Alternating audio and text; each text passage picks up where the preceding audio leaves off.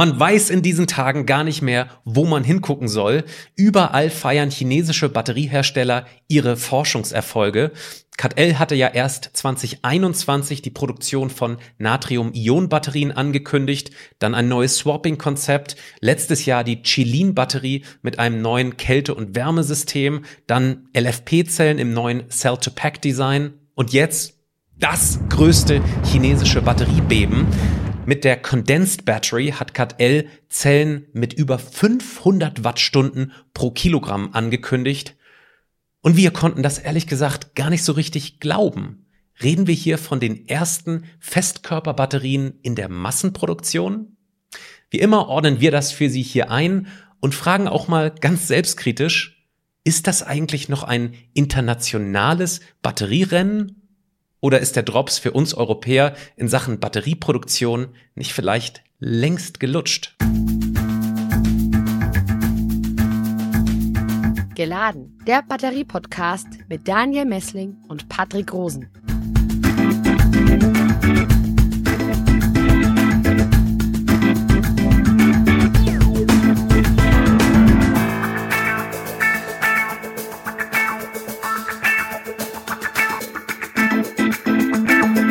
Hallo, hier bei Geladen, deine Batterie-Podcast mit Patrick und Daniel im Studio. Hallo. Liebes Publikum, wenn Sie mehr wissen wollen über Energiedichten von Batterien und was da in Zukunft noch möglich ist, dann abonnieren Sie doch gerne diesen Podcast. Ansonsten, wir freuen uns sehr, Professor Fichtner mal wieder hier im Studio zu haben. Hallo. Ja, guten Morgen.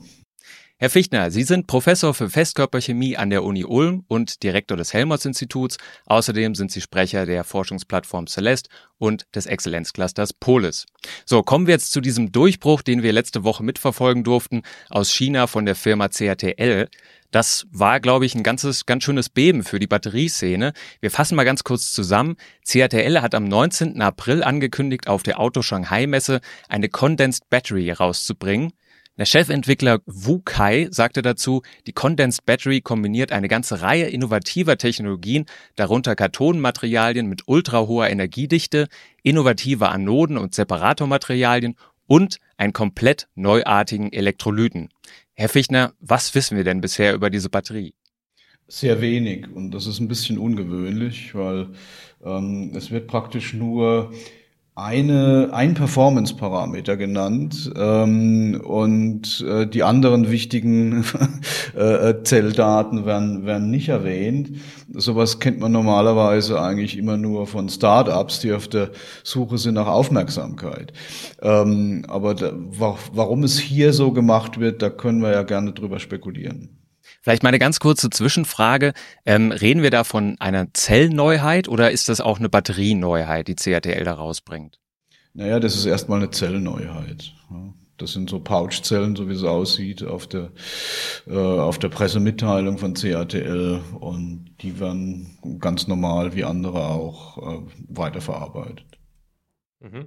Als wir von der Pressemitteilung jetzt gehört haben, da haben wir uns intern ganz schön gefetzt, weil wir gar nicht so sicher waren, ist das jetzt äh, die lang erwartete Festkörperbatterie oder haben wir vielleicht so ein bisschen zu sehr in diese eine Richtung geguckt, wo laufen sie denn, wo laufen sie denn? Oder reden wir hier über eine Semi-Solid-State-Battery, um eine halbe Festkörperbatterie? Es gibt ja jetzt schon Leute, die sagen, es ist eine komplett New Solid-State Battery, also um eine neuartige halbe Festkörperbatterie. Was wissen wir genau? Naja, also ähm, äh, es war ja so die ganze Zeit, dass die reine Festkörperbatterie sozusagen als heiliger Gral gegolten hat in der Community. Ähm, einfach weil man sich versprochen hat, da sind jetzt keine Flüssigkeiten oder ist nichts Brennbares mehr drin. Und ähm, man kann irgendwie wieder Lithium als Anode verwenden. Dadurch kriegt man die Speicherkapazität äh, in der Zelle nochmal um 30, 40 Prozent hoch. Ja. Jetzt ist es, hat sich aber durchgesetzt, äh, dass eben auch andere Entwicklungen in dem äh, Gebiet praktisch das Gleiche erreicht haben, ohne auf diese super sensitiven, keramischen, sehr dünnen Plättchen zu setzen, die man da als Separatoren oder Elektrolyte braucht braucht ähm, und die natürlich mechanisch extrem empfindlich sind. Ähm, deshalb hat sich jetzt in neuerer Zeit äh, so ein Begriff äh, durchgesetzt, dass man statt von der All-Solid-State Battery, also von der ganz festen Batterie, äh, weggeht und sozusagen ähm, über, von der Almost Solid State Battery spricht.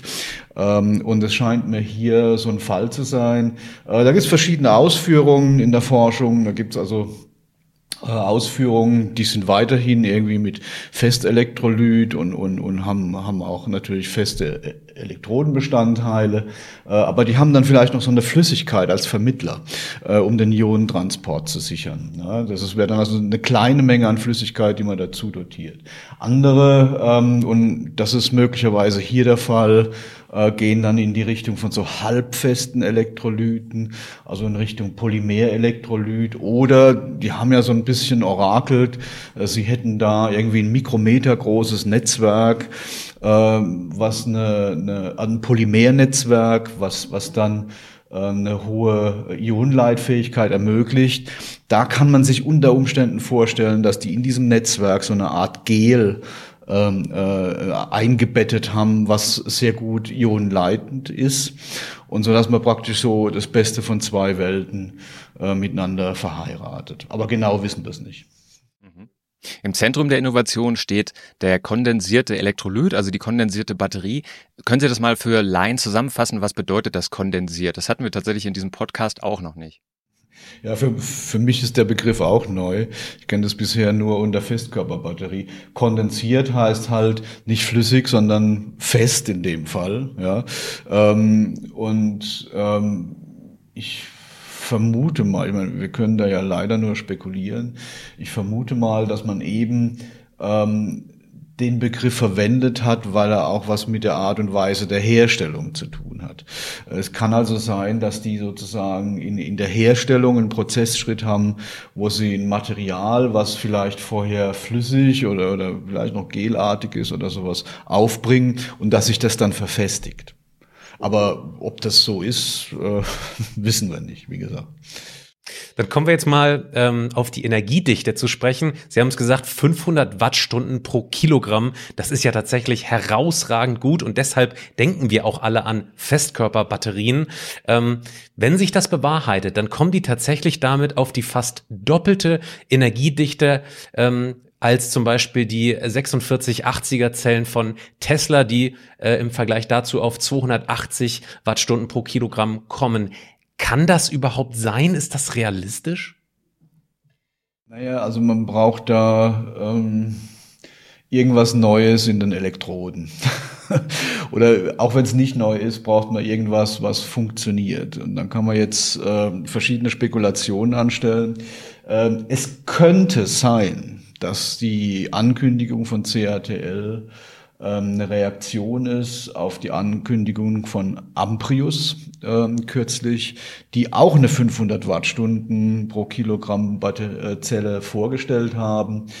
Ähm, dort machen sie es so, dass sie an der Anode, also am Minuspol, äh, ein Gemisch aus ähm, Kohlenstoff und Silizium einsetzen. Silizium ist so ein anderer heiliger Gral. Ja, Silizium ist ein fantastisches Speichermaterial. Man kann 4,4 Lithiums pro Atom äh, Silizium speichern. Äh, das Problem ist nur, das dehnt sich dabei um 300 bis 400 Prozent aus. Das heißt, die Batterie, die atmet ständig und das macht kein System auf lange Zeit mit. Und deshalb äh, hat man versucht, das intelligent einzufangen mit Kohlenstoff und kommt jetzt offenbar mit einem System raus, ähm, was äh, mit diesen Änderungen umgehen kann. Also wo man vielleicht das Silizium einfach mischt mit Kohlenstoff, sodass da irgendwie Raum ist auch zum Expandieren und man so, so eine Art Zwischenzustand erreicht. Äh, das wird übrigens auch bei Porsche gemacht in äh, Tübingen-Reutlingen. Ähm, die, die, die machen Ähnliches.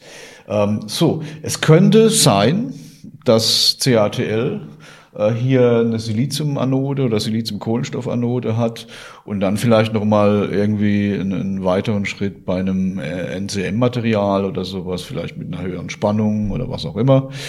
Ähm, oder und das ist, das ist die andere Spekulation. Wir haben es hier mit einer verkappten Lithium-Schwefelzelle zu tun. Äh, und das würde ähm, auch erklären, weshalb wir so ein äh, so eine Art Polymerelektrolyt verwenden. Ähm, die Eingeweihten dieses Podcasts, die wissen, wissen ja, dass wir ähm, äh, bei der Lithium-Schwefelzelle das Problem haben, ähm, dass da sogenannte Polysulfide sich bilden, ähm, die löslich sind im Flüssigelektrolyt und dann sich auf der Gegenelektrode ablagern und die Kathode blutet langsam aus und dadurch sinkt die Speicherkapazität. Wenn man da eine feste Barriere macht, wie so ein Polymer oder sowas, ähm, dann kann man das im Prinzip verhindern und kann die Kapazität erhalten. Das Problem dabei ist, und ähm, das mag jetzt einer der Gründe sein, weshalb äh, CATL da noch nicht mit weiteren Zahlen rauskommt. Ähm, so eine Lithium-Schwefelzelle, die hat zwar deutlich höhere gravimetrische Speicherkapazität, ähm, aber sie hat deutlich schwächere volumetrische Speicherkapazität. Das heißt, ähm, also zumindest bis vor kurzem war, war eine Lithium-Schwefelzelle deutlich voluminöser als so eine NMC-Graphitzelle. Ja. Und äh, das würde dann auch erklären, weshalb sie äh, die Luftfahrt als äh, Target haben. Ähm, da kommt es vor allem auf die Masse an. Während beim Auto kommt es natürlich auch irgendwo auf die Masse an, aber äh, an, an vorderster Stelle steht das Volumen. Ja, wir haben eine Baugruppe, äh, das ist also diese Wanne, in dem der Batteriepack aufgebaut wird und der wird nicht vergrößert. Und das, was ich da reinkriege, kriege ich, krieg ich rein, unabhängig davon, wie schwer das ist. Sie haben es gerade schon angekündigt, ähm, CATL will damit Passagierflugzeuge ähm, betreiben, äh, arbeiten da auch schon mit Luftfahrtunternehmen offensichtlich zusammen, wie Sie in der Pressemitteilung geschrieben haben. Ähm, als zweites haben Sie allerdings auch angekündigt, dass Sie auch für die Elektromobilität diese Batterie bereitstellen wollen. Naja, wie gesagt, ich würde halt gerne mal die anderen Daten sehen, dann kann man was damit anfangen. Ähm, natürlich ist es gut, wenn man sehr hohe gravimetrische Speicherkapazitäten erreicht. Ne? Ähm, ich sage jetzt mal frech, am Ende wiegt der Batterie-LKW weniger als der Diesel-LKW. Ja, äh, wenn, man, wenn man solche Systeme äh, einbaut. Ähm, das wäre eine Perspektive.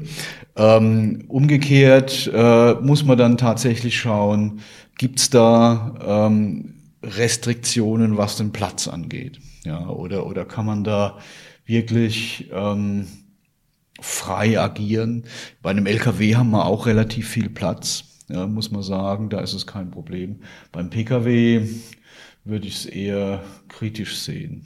Also insofern könnte ich mir vorstellen, dass die Kombination von einem innovativen NMC-Material mit der Silizium-Kohlenstoffquelle ähm, eine Kombination wäre, die man auch gut im Auto unterbringen kann. Zumal ähm, die Silizium-Anode auch sehr schnell beladbar ist, auch bei relativ tiefen Temperaturen. Das wäre ein klarer Vorteil fürs Auto. Aber wie gesagt, die legen den Fokus auf Flugzeuge. Ja, und da bin ich jetzt einfach mal gespannt, ob sie mal damit rausrücken, was da eigentlich drin ist. Mhm. Habe ich Sie gerade richtig verstanden, dass äh, Sie sich vorstellen können, dass diese hohe gravimetrische Dichte zu Lasten der volumetrischen Dichte ähm, sich äh, sozusagen äußern könnte? Äh, welcher Zusammenhang besteht denn da? Also ich dachte bisher immer, dass diese Dichten irgendwo sich parallel entwickeln, aber kann das sozusagen zu Lasten der volumetrischen Dichte gehen? Und da frage ich mich natürlich auch, auch so ein Flugzeug hat natürlich begrenzt Platz. Insofern also, Können Sie das noch mal kurz? Letzten Endes hängt es davon ab, ähm, wodurch die geringere volumetrische Dichte zustande kommt. Äh, Wenn es in dem Speichermaterial selber liegt, ähm, da, da haben wir einen einfachen Vergleich. Äh, zum Beispiel so ein NMC-Material, das hat irgendwie fünfeinhalb bis sechs äh, ähm, Gramm pro Kubikzentimeter. Ne? Also in einem Kubikzentimeter sind fünf bis sechs Gramm. Das ist relativ schwer. Ja. Während so ein Lithium-Eisenphosphat nur die Hälfte äh, an Dichte hat. Äh, das heißt, um die gleiche Masse, und in der Masse ist ja, sagen wir, wird ja gespeichert, ja, habe ich das doppelte Volumen. Ja. Ähm, dann habe ich, hab ich zwar ein leichteres Material, aber leichter bedeutet pro Masse auch immer ein größeres Volumen. Ja, das ist was, was ähm, ja oft übersehen wird. Ja, es ist halt auch in der Forschung und der Entwicklung ist es viel einfacher, die Masse von irgendwas zu bestimmen, als das Volumen. Ja, also das Volumen von so einem Pulver, die Körnchen, da braucht man spezielle Apparate, mit denen man das machen kann. Äh, was die Masse angeht, da habe ich meine Mikrowaage, da, da tue ich die Probe drauf, dann weiß ich sofort, wie viel da drin ist. Ja. Also insofern ähm, muss man da aufpassen, ähm, was dann äh, tatsächlich am Ende äh, dasteht an Vergleichswerten. Mhm. Wir können es natürlich jetzt auch wieder nur spekulieren, aber wenn Sie sich mal den Preis angucken und was Sie auch so vermuten, um was für eine Art von Zellen oder Batterien es sich da handelt, ähm, wie sehen Sie das? Könnte das tatsächlich vielleicht auch ein sehr hoher Preis sein, weswegen man erstmal in Richtung Flugzeugbereich gehen will? Tja, das ist eine gute Frage. Ähm, also zunächst mal würde ich erwarten, dass der Preis höher ist, weil wir da ein eigenes Fertigungsverfahren ertüchtigen müssen. Ähm, da ist die Frage, wie ist die Perspektive? Äh, bei der Perspektive hängt es auch sehr natürlich an den Material, Materialien. Ähm, wenn ich jetzt äh, ein NMC-Material habe, dann ist das vergleichsweise teuer für einen Pluspol wenn ich Schwefel, den ich irgendwie in porösen Kohlenstoff infiltriert habe, verwende, den Schwefel kriege ich praktisch für umsonst. Ja, da liegt Millionen Tonnenweise von den Schwefelungsanlagen auf Halde.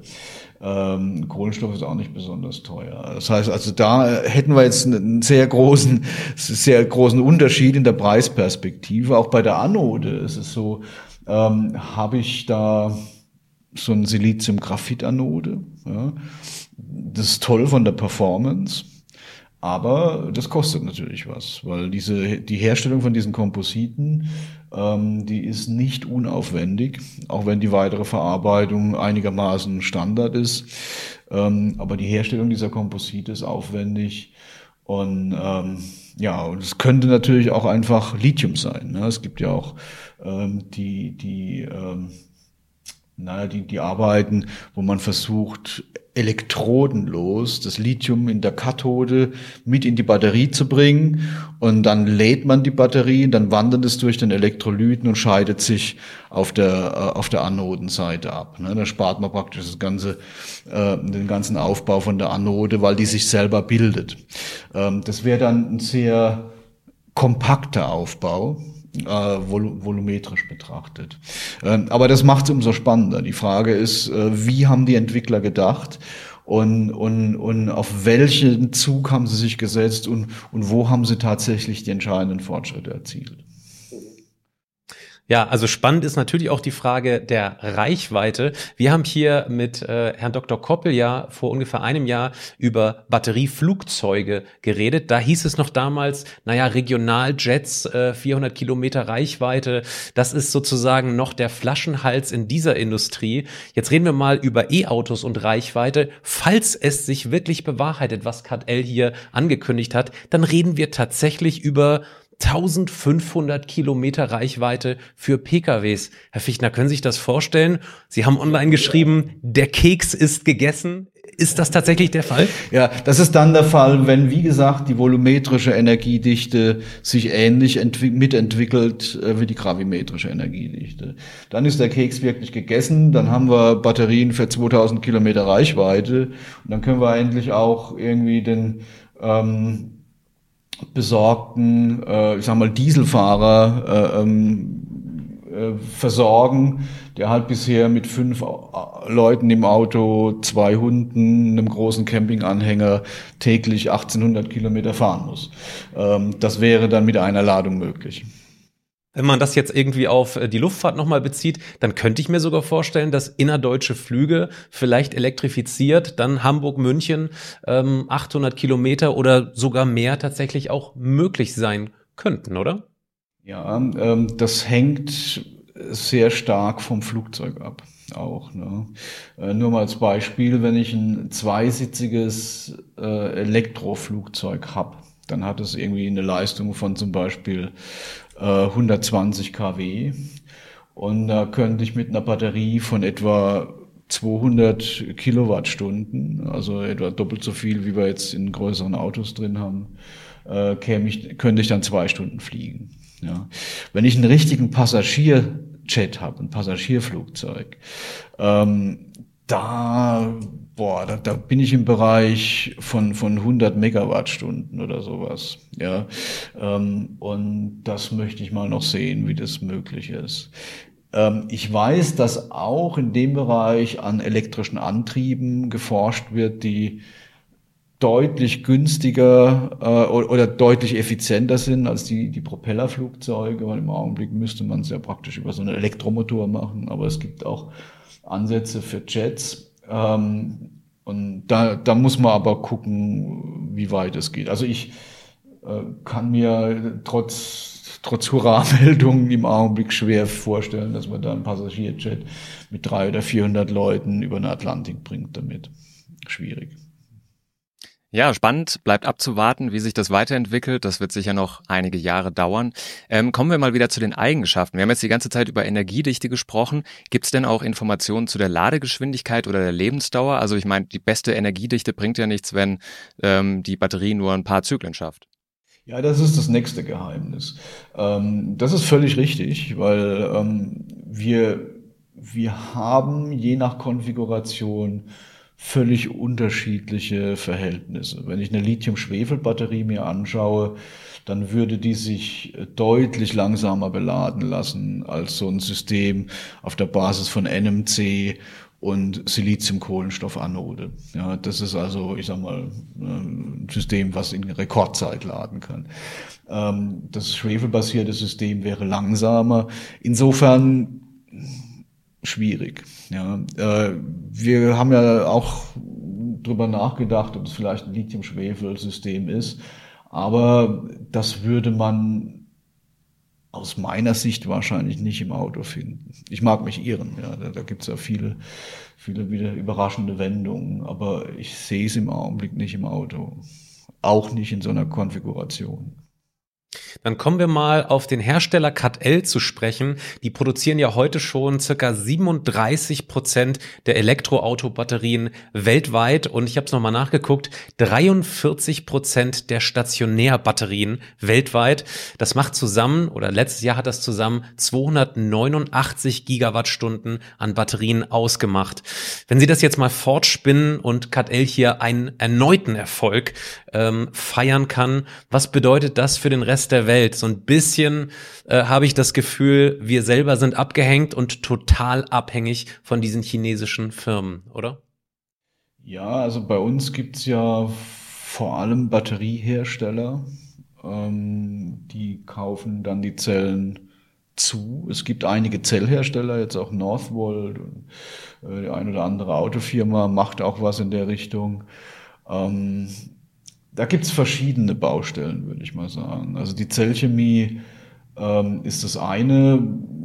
Ich habe so den Eindruck, in Deutschland ist noch nicht mal wirklich das Eisenphosphat angekommen. Ja. Ähm, das gilt noch als Novität hier und da. Das liegt aber umgekehrt auch an dem traditionellen Festhalten ähm, des Modulprinzips in, in, in der Batterie. Äh, Modulprinzip heißt, äh, wir haben eine hohe Kleinteiligkeit, das heißt, wir haben kleine Batteriezellen, vergleichsweise kleine Batteriezellen, die dann in Einheiten, den Modulen zusammengefasst werden. Dann habe ich zwölf, die ich dann nochmal verbinde und, und stelle die in so eine Wanne rein. Das ist dann mein Batteriepack. Ähm, da habe ich einen ziemlichen Fertigungsaufwand und vor allem, ich verliere einen Haufen Volumen durch diese ganze Anschlussarie und, und durch die Verpackungen äh, von jeder einzelnen Zelle. Die Chinesen sind vor drei Jahren schon hergegangen und haben das äh, ähm, Cell-to-Pack-Prinzip erfunden, wo man Batterien so groß wie Dielenbretter herstellt. Das geht mit den neuen Fertigungstechniken und äh, sie kriegen dadurch mehr Material rein. Ja, und, und da sind sie uns halt einfach auch voraus. Äh, Chinesen haben jetzt die Version 3.0, die kommt in diesem äh, Seeker 001 jetzt auf den Markt, auch auf den europäischen Markt, was äh, nach chinesischer Rechnung 1000 Kilometer Reichweite bringen soll. Also WLTP vielleicht 850 oder sowas oder 900, was mehr als genug ist. Ähm, ja, die Deutschen sind dann noch bei Version 0.0. und ich sehe im Augenblick leider, dass sich durch diese neuen Entwicklungen ähm, der Abstand eher noch vergrößert als verkleinert. Professor Heimes von der RWTH Aachen hat hier in diesem Podcast gesagt, das Alleinstellungsmerkmal von europäischen Batterieherstellern oder Zellfertigern ist eigentlich die Nachhaltigkeit und die CO2-Neutralität. Jetzt hat äh, CATL tatsächlich aber auch letzte Woche angekündigt, dass sie schon im Jahr 2025 als Unternehmen CO2-neutral sein wollen und 2035 schon die gesamte Lieferkette CO2-neutral haben wollen. Das heißt, man muss sich das mal auf der Zunge zergehen lassen. Bergbau, Rohstoffe, Batteriematerialien, Batterieherstellung und Batteriesysteme. Ähm, Herr Fichtner, fällt damit im Prinzip das letzte Argument gegen chinesische Elektroautos und Batterien? Ja, also das war ja bisher immer so ein beliebtes Argument, dass dieser ähm, CO2-Rucksack bei der Herstellung so immens sei. Da hat man dann gerne auf Studien zurückgegriffen, die halt jetzt nicht neueren Datums sind und wo man dann vielleicht noch mit chinesischem Kohlestrom gerechnet hat. Dann ist das natürlich auch kein Wunder. Ähm, Tatsache ist, dass mittlerweile alle Hersteller in Europa sich dort ansiedeln, wo sie direkt erneuerbare Energien beziehen können. Das ist in, Deutsch, in Deutschland vor allem im Norden, muss man sagen. Ja, der Süden hat da Nachteile, Baden-Württemberg, Bayern.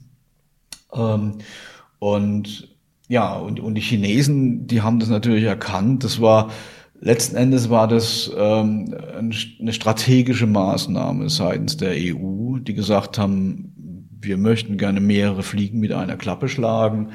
Wir, wir möchten einerseits äh, was für die Umwelt und fürs Klima tun, andererseits möchten wir die Chinesen zurückdrängen, weil die hängen halt noch an diesem Kohlestrom. Jetzt bauen die Chinesen aber wie wild Erneuerbare zu. Ich weiß nicht, ob das jemand mitgekriegt hat, aber die haben im letzten Jahr äh, so viel Photovoltaik installiert wie der ganze Rest der Welt zusammen. Ja, äh, und, und das ist, das ist natürlich immens und die werden noch wahrscheinlich im Jahr 2027, wenn es so weitergeht, haben die ihre Klimaziele für 2030 erreicht. Also ein bisschen anders als bei uns. Ne? Jetzt kommen wir mal wieder zurück zu CAT-L speziell. Einer der unglaublichsten Details an dieser Pressemitteilung der Condensed Battery ist ja dieser Fahrplan. CAT-L äh, möchte noch in diesem Jahr mit der Massenproduktion davon loslegen. Und zwar nicht nur für den Bereich Luftfahrt, sondern eben auch für die Elektroautos. Halten Sie das für realistisch, dass die Massenproduktion für diese neue Zellchemie und Zell, äh, ja, für diese neue Zelle schon dieses Jahr losgeht? Naja, wenn sie es nicht dieses Jahr machen, dann machen sie es nächstes Jahr. Ähm, für mich heißt es eigentlich nur, in Anführungszeichen, dass die Produktionstechnik nicht neu entwickelt werden muss. Ja, oder also man muss man muss sie anpassen, sicher. Ja.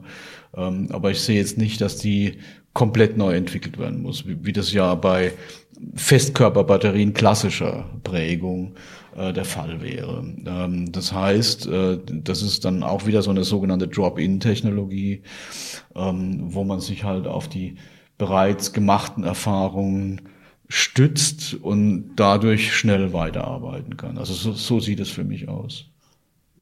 Neben CATL haben natürlich jetzt auch andere Hersteller ähm, solche Halbfestkörperbatterien angekündigt. NIO beispielsweise arbeitet an einer Zelle mit 360 Wattstunden pro Kilogramm, ähm, S-Volt an 400 sogar. Über QuantumScape Amprius haben wir ja auch schon in diesem Podcast gesprochen. Ähm, sehen Sie da irgendein Licht ähm, so am Ende des Tunnels für europäische und deutsche Hersteller? Naja gut, die Deutschen, wie gesagt, die arbeiten ja äh, mit Cellforce, auch an einer ähnlichen Technik.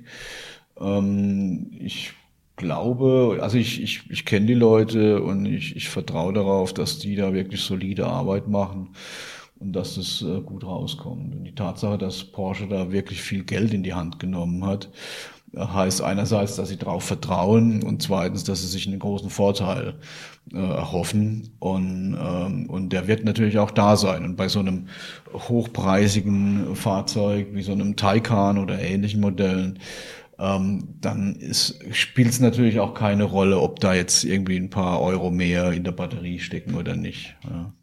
Herr Fichtner, vielen Dank für Ihre Einschätzung. Wir werden natürlich das Thema und CRTL hier in diesem Podcast weiter verfolgen.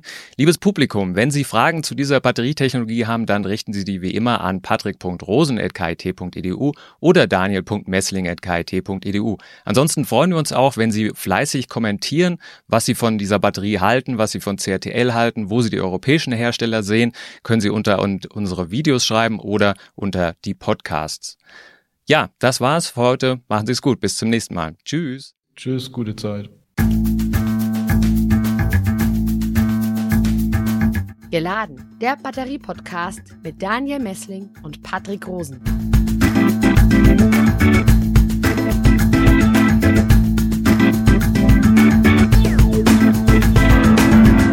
Dieser Podcast wurde produziert vom Center for Electrochemical Energy Storage Ulm und Karlsruhe, kurz Celeste, einer Forschungsplattform des Karlsruher Instituts für Technologie, der Universität Ulm und des Zentrums für Sonnenenergie und Wasserstoffforschung Baden-Württemberg.